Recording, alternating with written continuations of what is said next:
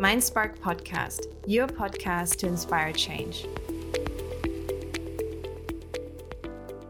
My guest today is Tiankai Feng. Tiankai has worked in data roles his entire career so far and recently started his job as a senior director for product data governance at Adidas or Adidas for the international ones. He is passionate about the human part of data and analytics, either if the data is explaining consumer motivations and behavior or the collaboration between analysts and stakeholders, or driving change through data literacy within a group of people. Tiankai is also well known for expressing his creativity as musician and songwriter on LinkedIn and also beyond. Welcome, Tiankai. Thank you very much. It's a great honor to be here. Um, I mean, Chiara, you and I, we know each other already for years, I think. And I think we've always had good conversations about this topic already. But I'm very yes. happy that we can now talk about it and reach a wider audience. And I hope this podcast goes well and a lot of people will listen to it. Thank you. I'm very much looking forward to the insights you will share with us. And like mm-hmm. you've already mentioned, we have been colleagues before let's call it colleagues not in the same team but that's also how i noticed you and your leadership because you have a very peculiar and also unique and kind way of influencing and having or so to say your empathetic leadership style and that's something that we want to explore even further today Mm-hmm. Like I said, you have the talent to influence in a very positive way. Can you tell us a bit more about your leadership style, how you see it, because this is the way yeah. I observe you and also how you developed it. Absolutely. I think maybe one one fact about me is that since I was already very little, I always enjoyed helping people. So intrinsically, mm. I always mm. had the motivation to just uh, be helpful to people, um, and that led to me becoming a good listener, as well as people asking me often for advice. And I kind of kept that also to my professional path because I see myself more as a coach, so to say. So rather than saying that I manage everybody and people do what I tell them, I usually let them basically find their own path and their objectives. And uh, basically, that means they can work on things they want to work on, leading to an uh, automatic motivation or intrinsic motivation and I'll help them guide to reach that goal in the best way possible. And um, that also means that sometimes it's um, necessary to fail because not all of the ideas and all things you work on necessarily have an impact. And um, I always am a fan of saying that I need to lead by example. So I need to show people that failure is okay, that also not all of the ideas work out, and that I just don't give up. And um, saying that is easy, but doing that is hard, right? So I try to show that to my team as well. And I talk very openly about failures that I might have occurred or that I might have done and what I learned from it. And I feel like that has a good impact on people because it creates like a certain safety of failure and uh, more of a, a trying out things culture as well. And lastly, it's all about feedback for me as well. I think it's it's all about really being open and honest feedback. And um, some people talk about candid feedback. I'm not that big of a fan of that word because I feel candid can be really hurtful, hurtful if you don't do it in the right way. I'd Good rather point. call it constructive feedback because the idea is to not just say that people are bad, but to give them some advice on how to do it better and not to say the bad things, but you know what can be better. So those three things, you know, coaching, leading by example, um, feedback, um, are for me, I think, the key principles in, in my leadership style um, that I try to influence um, my team with and that I'm living every day. Awesome. I also heard active listening, and mm-hmm. I did see you as a person who walks the talk. So, very, very well done. I can see from your team environment that it's definitely a successful way of leading. Thank you. Are you then, yes, are you then constantly practicing it? You said you try to lead by example and role model behaviors. And mm-hmm. that's actually the way to go because you can't expect your team to live behaviors that you're not role modeling to them. Absolutely. So, how does your practice look like? Yeah, I think, I mean, it's the key is that I cannot create these situations myself. Usually they anyway appear and you just have to identify them, right? So in the day-to-day business, either you kind of basically stick to the routine and you never try anything new and then you just get into this kind of rhythm and then every day is probably the same. But i don't like that right? For me it's all about trying out new things as well. So I just proactively see what new opportunities are there and what kind of new things we can do. A big part of it is also just talking to people and I think creating kind of a network of people because I feel like every person, either in the company, your colleague, or externally, has something to share, and everybody has their unique experiences, right? And talking to them can lead to inspirations. So I would bring in ideas that I saw in a TV series, maybe, or that I heard on a podcast. Why don't we try this now in our team as well? Sometimes we realize mm, that doesn't really doesn't work, or realize, oh, this was a really good idea. Let's build on it. Um, but I just keep on bringing these ideas, right? And as I said, I think admitting then if something didn't go well and just being really honest, well, this was not a great idea, also leads to people being then seeing me as more authentic, I would believe, and also leads them to be more honest and trying out things and um, being able to also uh, sticking to what doesn't work and basically saying and talking about it as a learning. So yeah. definitely, I love it. I think it, it's also a strength that you can say as a leader, "Let's try that." Okay, we didn't like it, or my team didn't like it. I thought it's the best idea. It's okay. exactly. Exactly. Yeah, definitely. Yeah. Awesome. Thank you for sharing that. Do you also, a question that I really have to ask you because you have been in analytics roles your entire life, but there is also mm-hmm. a huge human aspect that you're combining. But do you also have a data driven approach to your personal life? Are you analyzing different KPIs that this scale towards your private life or towards how you interact with the team? Yeah, I mean, uh, I would love to say yes, but I really don't. Um, but there's more of a different flavor to it. So, because data driven and KPIs, um, because I'm an analyst, I take it very strict, right? Because KPI have to measurable goals, and that means there have to be some numbers to it.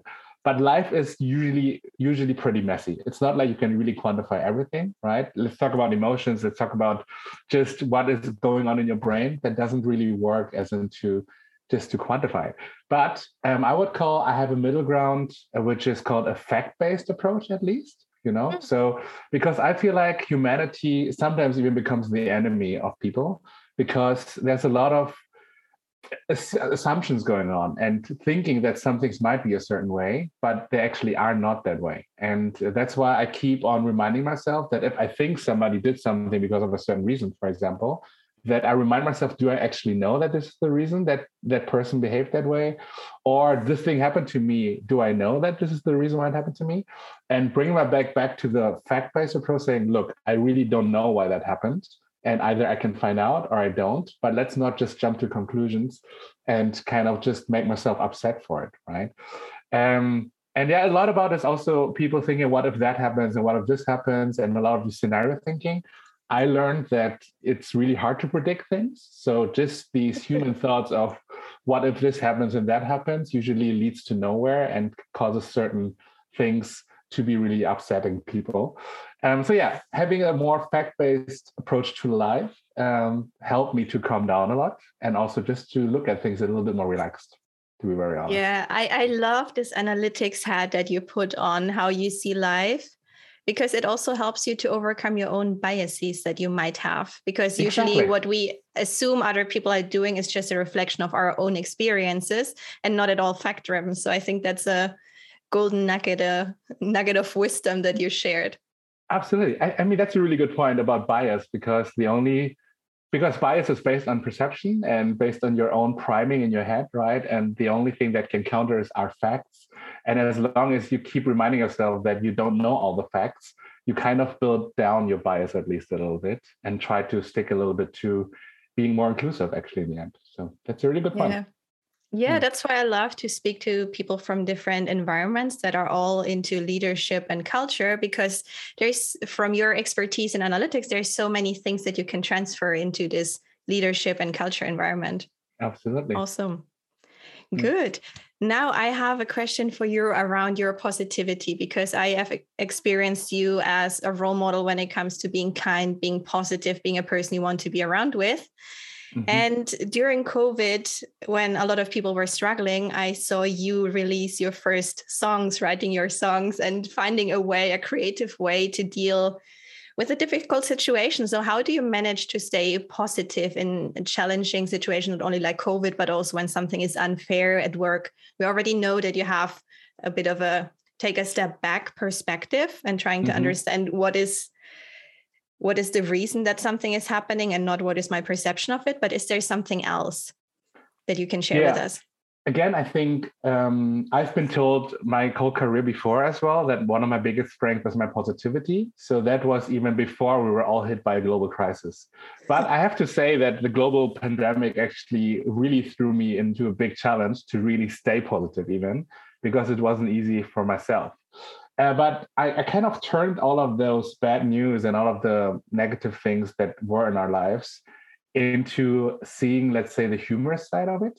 And I didn't know the word for it back then, but I learned that actually just recently, a few months ago. But there's this term called tragic optimism. So the idea is that basically, if you think about the opposite, which is toxic positivity, basically, if you ignore mm-hmm. all of the bad things in life and say, just forget about it, everything is fine, everything is great, this is toxic positivity. Tragic optimism is acknowledging the bad and then seeing the positive side after all behind what is so bad and i think this is what i basically did with all the weird music that i did right so it's basically the effects of the pandemic being that everybody talks about COVID all the time, that we're all doing home office and say weird sentences during um, our virtual meetings, or that now we have all the children always in our meetings popping up and participating involuntarily for us. And I, I observed all of those mundane things, I would say, that happened to us and just amplified them with my music. And I think because people could really relate to it, because we all went through the same topics during that time, that this became relatable to them. And the music part helped make it also funny because it was a lot of parodies of famous songs, right? So it was that unexpected mix of something mundane in a musical way based on a familiar melody that I think really, really helped. Um, I would say though, I mean, how also I basically feel positivity comes to me is that I try to practice positivity too. So positivity means hmm. also, for example, to look every morning into my calendar and to decide what I look forward to. So, for example, today I woke up and I look forward to our conversation. And that kept me going the whole day because at least without all of the bad things or really difficult conversations I have to have, at least there was something good at the end of the day to look forward to. Oh, I love and... to be the positive meeting in someone's calendar. right? Um, yes. It's true though. And this is basically what helps because it always helps to have something to look forward to and knowing where your positivity, where you can charge your positivity during the day. And that is um, like a habit I basically created for myself to stay positive. And I, yeah, and I, and I assume this is also how you overcome difficult situations because you know you have so to say like a safety net or a straw you can hold on to, even though exactly everything turns out not the way as planned. Exactly, exactly. You can always say, at least I still have this and this later on. you know, that's yeah. kind of the point. Exactly. Awesome, awesome. I'm happy to be this positive meeting in the calendar. Nice. Awesome. So let's switch gears a bit because I would like to have a look at creativity in data jobs. Mm-hmm. I, I never worked as an analyst, but since I know you and the way you you know only also share job descriptions or post something on linkedin or how you promote the team and everything that you do or how you promoted it internally analytics and data started to be really cool Mm-hmm. So, how do you live your creativity in this environment? And I think you also shaped maybe this environment and made it something that is less geeky, but more cool. And I think you also have shown the organization that data is everywhere and that it's more about storytelling and shaping the data in the organization. So, can I'm you tell us a bit yeah. more about that? Sure. I'm really happy that you say that because that is that was my main goal to rebrand data and analytics a little bit. And I think you really brought it to the point because we have to move away from data being that nerdy, um, basically job of like people sitting in the basements and just uh, working with tables all the time. This is not the case anymore because I can see that you're not sitting in the basement right now. At least everyone listening. Exactly. Yeah. no, but also it's about that um, data uh, analysts or scientists, whatever, they're all expected to be business experts as well because they have to understand the business side and the data side both. Um, I think also there's a certain thing that where data people didn't really help the situation because for a certain phase it felt like data people um, communicated their job as very complicated and that it was very glamorous to be a data scientist and making it extra hard. So it seemed for a lot of people, ooh, data jobs are very, very difficult and very unique. I don't dare to touch it. And that unfortunately led to people being really afraid of data, right? Like just I'm not going to touch data because only data scientists and analysts know what to do with it and now we have to kind of go back a little bit like and that's why it's called data literacy that everybody has to have a basic knowledge of, of data right? Uh, but also um, i would call data storytelling which is the other side that the analysts have to be a, do a better job to explain data and to tell a story around it to make it less complicated. So both sides meet in the middle and finally find common ground. Um, i think though i mean when it comes to creativity in data jobs creativity i strongly believe is a skill that everybody has and it's more about reminding yourself to use it. And most people are just not used to apply it to a data task or a data job because they feel like it's very fact based and there's not much i can apply there so i'm just going to do it and do it always the way i know how to do it.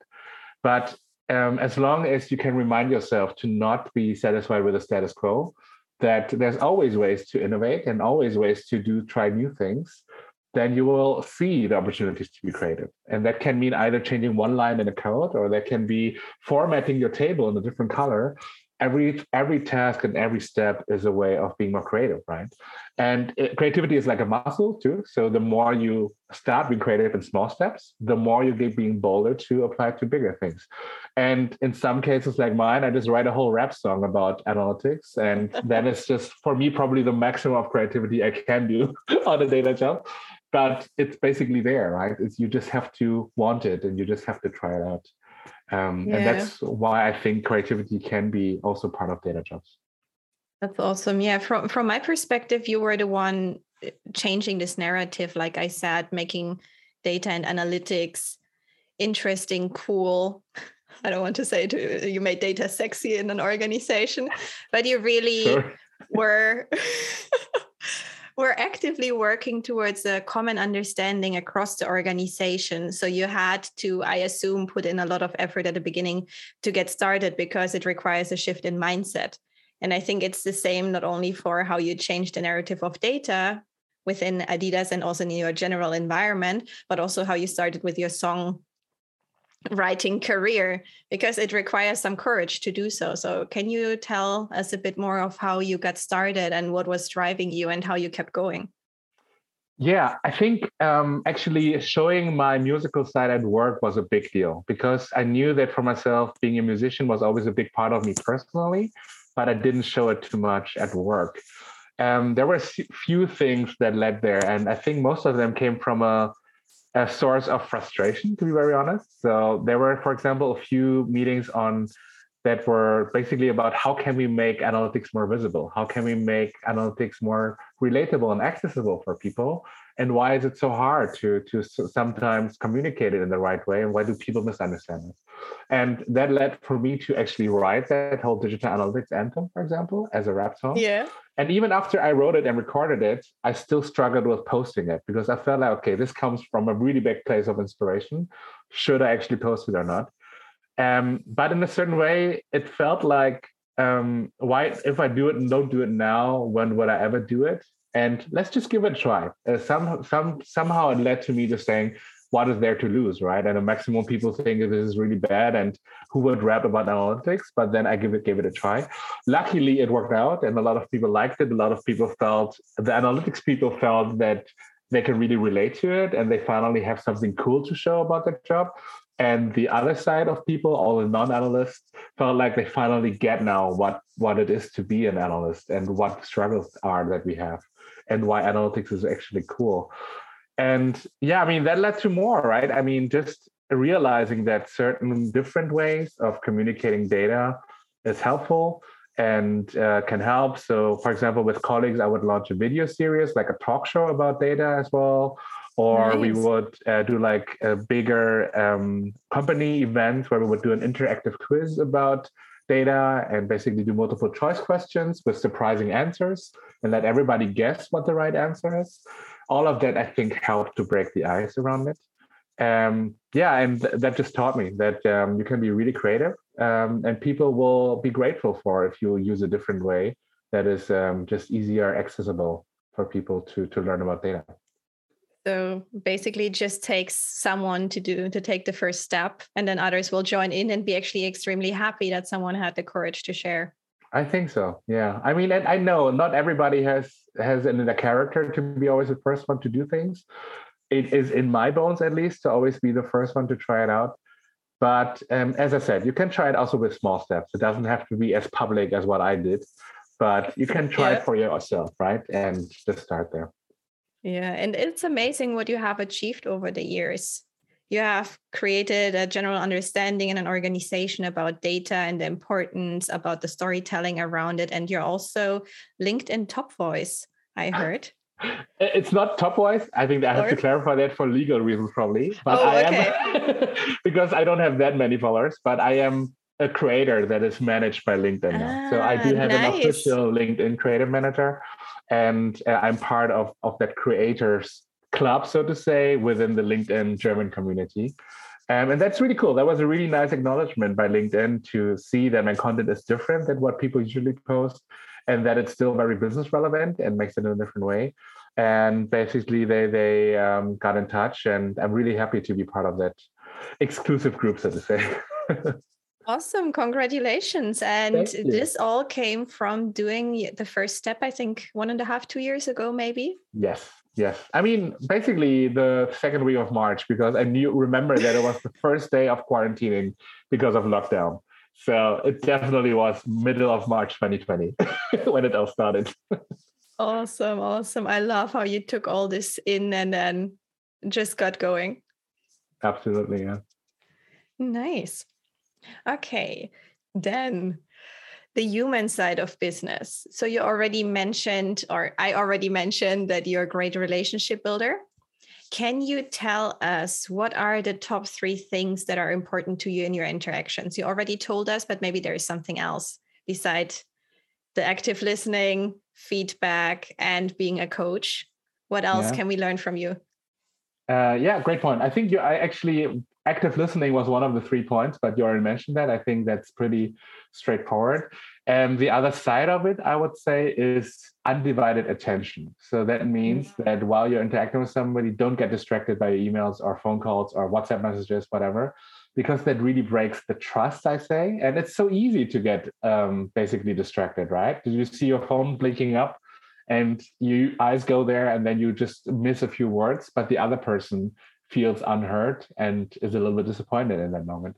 I, I learned yes. to really force myself to have undivided attention, put my phone away, or I put it in the pocket at least and don't look at it at all, and really, hopefully, virtual eye contact or at least face to face eye contact, and try to uh, uh, really undivided attention. Um, the other one is what I would call curiosity, because um, you have to realize that um, every interaction with anybody can have a source of inspiration or innovation for you because everybody has their unique experiences, right? And went through certain things that you never did. And you just have to find that. And I think it can either personally or professionally really bring you forward if you find those really inspirational nuggets from everybody that you talk to.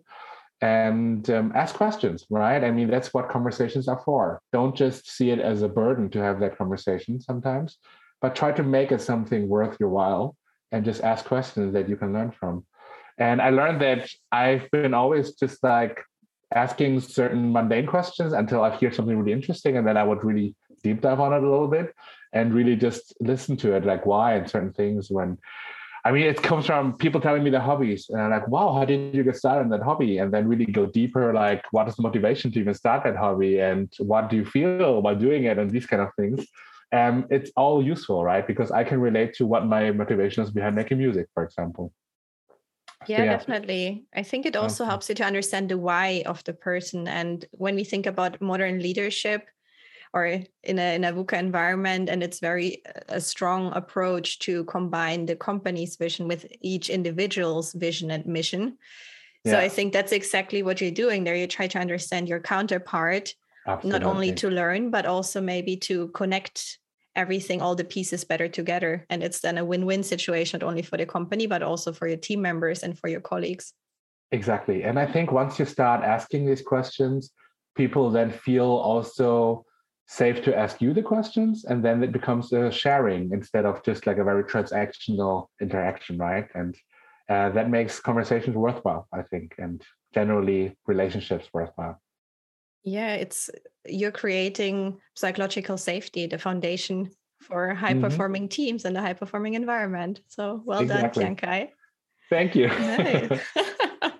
yeah we spoke about data we spoke about human and people centric approach how does that go hand in hand for you and how does it allow you also to drive change um, so yeah I, I, think data is um, often um, communicated as a hard fact that nobody can dispute and i agree with that point. But in the end it's still human beings who work with the data. And, and until we're replaced by robots until then we're still human beings working with the data. And that means that it's human beings uh, and human beings have a human side to it as well. So that would mean for example when we analyze consumer data there's actual consumers who generate the data. So we have to understand why they behave in a certain way or why they say certain things and how we can deal with it. As analysts, we are also human beings. And that means that we are not just numbers machines, but we need to know more context. We need to know the purpose behind analysis so we can do our best job. As collaborators and vendors that help with data work, for example, they need also the right context and background information to do their job properly. And lastly, stakeholders are also human beings and they are not necessarily data experts. So that means you have to also translate it in a relatable and simple way for those people to make the data accessible. And if you think about it, then it's really like a all-round um, human being circle that all revolves around data. And I think it's everybody's responsibility to just focus on the human side of it more and understand a little bit why certain people acted in a certain way around the data. And that hopefully makes things better. I, am preaching that basically every day at work as well, because um, it's really easy almost to hide behind data, to say, just look at the data. I don't want to talk about it. And this is everything you need to know is there. But it's not that easy because numbers themselves lead to misinterpretation if you don't talk about it and don't share more context around it. And that goes for all the people around it. So uh, this is why I think the human side of, of data is really important. I like that. Yeah. And data is there, and you combine it with storytelling and the human side, which makes it extremely powerful because suddenly it's more than just numbers. It's the big picture, it's the holistic overview of everything that is happening and how stakeholders, customers, and also the people working with data all fit together. Absolutely. Yeah, exactly. Nice. Really nice talking to you, Tiankai. Thank you. Now, nice you. you know, at the end of every episode, I always ask my guests, what can you give us where we can take action? Because I believe change is only lived in a way if you take action. If you think it, it's already a first step to be aware of something. But if you really want to have long lasting change, you also need to walk the talk, like you said at the beginning. So, therefore, I wanted to ask you what's your greatest piece of advice or learning that you can share? You already gave us a lot of inspiration and good nuggets. But is there a, a daily practice or something that you do, the secret sauce that would help change agents and people or employees become a better version of themselves or also increase their impact? Well, what is it for you that makes the difference? Absolutely. I think also in the preparation a little bit, you you mentioned quotes as something example, and I realized that I use a few quotes very often. Uh, those, those are two. Um, so the first one is from Pablo Picasso, actually. He said, The chief enemy of creativity is common sense. And that means that whenever you are creative and have an idea, it feels like a bad idea first because it's against your rational self, right? And you're basically your emotional creative self is fighting your rational self. And like, should I actually do it is always the first reaction. And but if we wouldn't do it, there wouldn't be any creativity in the world, right? So that's why I would say do it anyway, right? Just stop being creative, even if it feels like a bad idea. What's the worst that can happen? Try it out, and you will know for yourself. And the more you dare to do it, the more you will do it. And some things will work out, and sometimes will don't. But at least you were creative, right? I like it. Um, the other one is actually from Albert Einstein, and he said that if you can't explain it simply, you don't understand it enough yourself. And the point behind that for me is that a lot of people seem to glorify their work and their tasks by describing it as complicated as possible. because it feels like then you did something really important that nobody will understand but that actually creates a distance between yourself and other people right because if people don't understand what you work on this is not going to go well for you as a colleague or as a collaborator so i'm always now a fan instead of doing it the most complicated possible try to do it the most simple way possible because you will create you will reduce the distance to people. And once people know what you do and what it is you do and why you can add value to things they're gonna just come closer to you and they will actually practically see you as a great collaborator who knows how to communicate. And um, yeah that for me has been really especially in data jobs important because again it's very easy to hide behind the data and say look at all the complicated tables i created and if you would just summarize it in three simple sentences, what you just created there, then maybe that would create a much more impact because people just understand it automatically what you mean. Yeah, you you drive transparency as well through that. I really exactly. like also the last quote and you made me almost apply for a data job uh, oh wow! yeah, I know. I'm not sure if you remember, but I think some years ago there was an open role, yes. and I was like, "Should I? Should I try?" But then I still got a bit scared of data. But but I, I, I got, yeah. yeah, I managed to get a closer contact to data and be less afraid. And I think you, through your work, you definitely create a more common understanding across the organization and beyond. And I think it's so extremely valuable because you create this transparency you have people come closer to you and that's yeah new time leadership because in a VUCA environment we need an environment where people are aware people understand and it's not just the experts because if someone is gone then who will take over so Absolutely. i think it's, it's more about enabling everyone to have a common understanding because only like this as an organization or as a team we can reach our full potential. And then maybe also people who are not the experts can share their idea, and you as experts can take this as inspiration to create a new product out of it. Yes, absolutely. I think there's also something underlying about the definition of leadership because I think traditionally leadership was m- mainly defined by the irre- irreplaceability of it all, right? So the things have to break when I'm gone. Because This is the only way I show how I'm important. But the new way I feel like of leadership is to empower everybody, that everybody can work independently if you're there or not.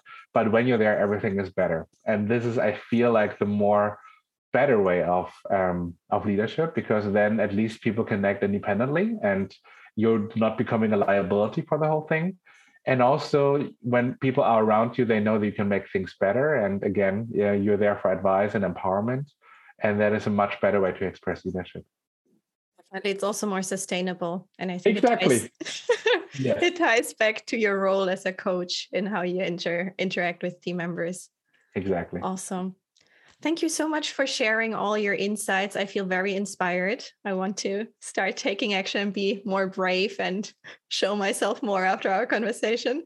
Are right. there any last words you want to share with the audience? No, I think it's all good. If people maybe want to see a little bit of my creativity, they can go to my LinkedIn profile or my YouTube channel, maybe, and check a little bit out of my music videos. Um, other than that, I'm also happy for any virtual coffee chats if people want to know more about me or want to discuss any of the topics we just talked about. Um, yeah, and it was a big honor to be here. Again, um, I'm very happy to be part of the great beginning of, of whatever you will create next and all of the great awesome. content you're going to create, Chiara. So, yeah, all good.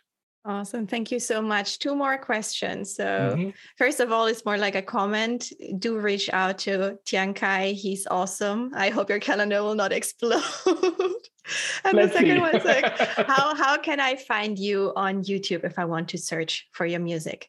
Uh, this search for Kai Feng, but also recently now there's a link function on LinkedIn. So apparently you can also visit now my YouTube channel via my LinkedIn profile directly. It's directly under my name right now. Awesome. And also in the show notes of the podcast, you will have all the links how you can find Tiankai. And I hope there will be more smiles across various faces who listen to the podcast and then listen to your songs because they really made the quarantine time for, I think, a lot of people. Great. I love it. Mindspark Podcast, your podcast to inspire change. Don't forget to dream big and have impact. It's a journey. If you like my work, you can leave me a good rating and share this episode with friends and colleagues or whoever would benefit from this Mindspark. and follow Mindspark on Instagram under mindspark.academy. Take care and see you for the next episode.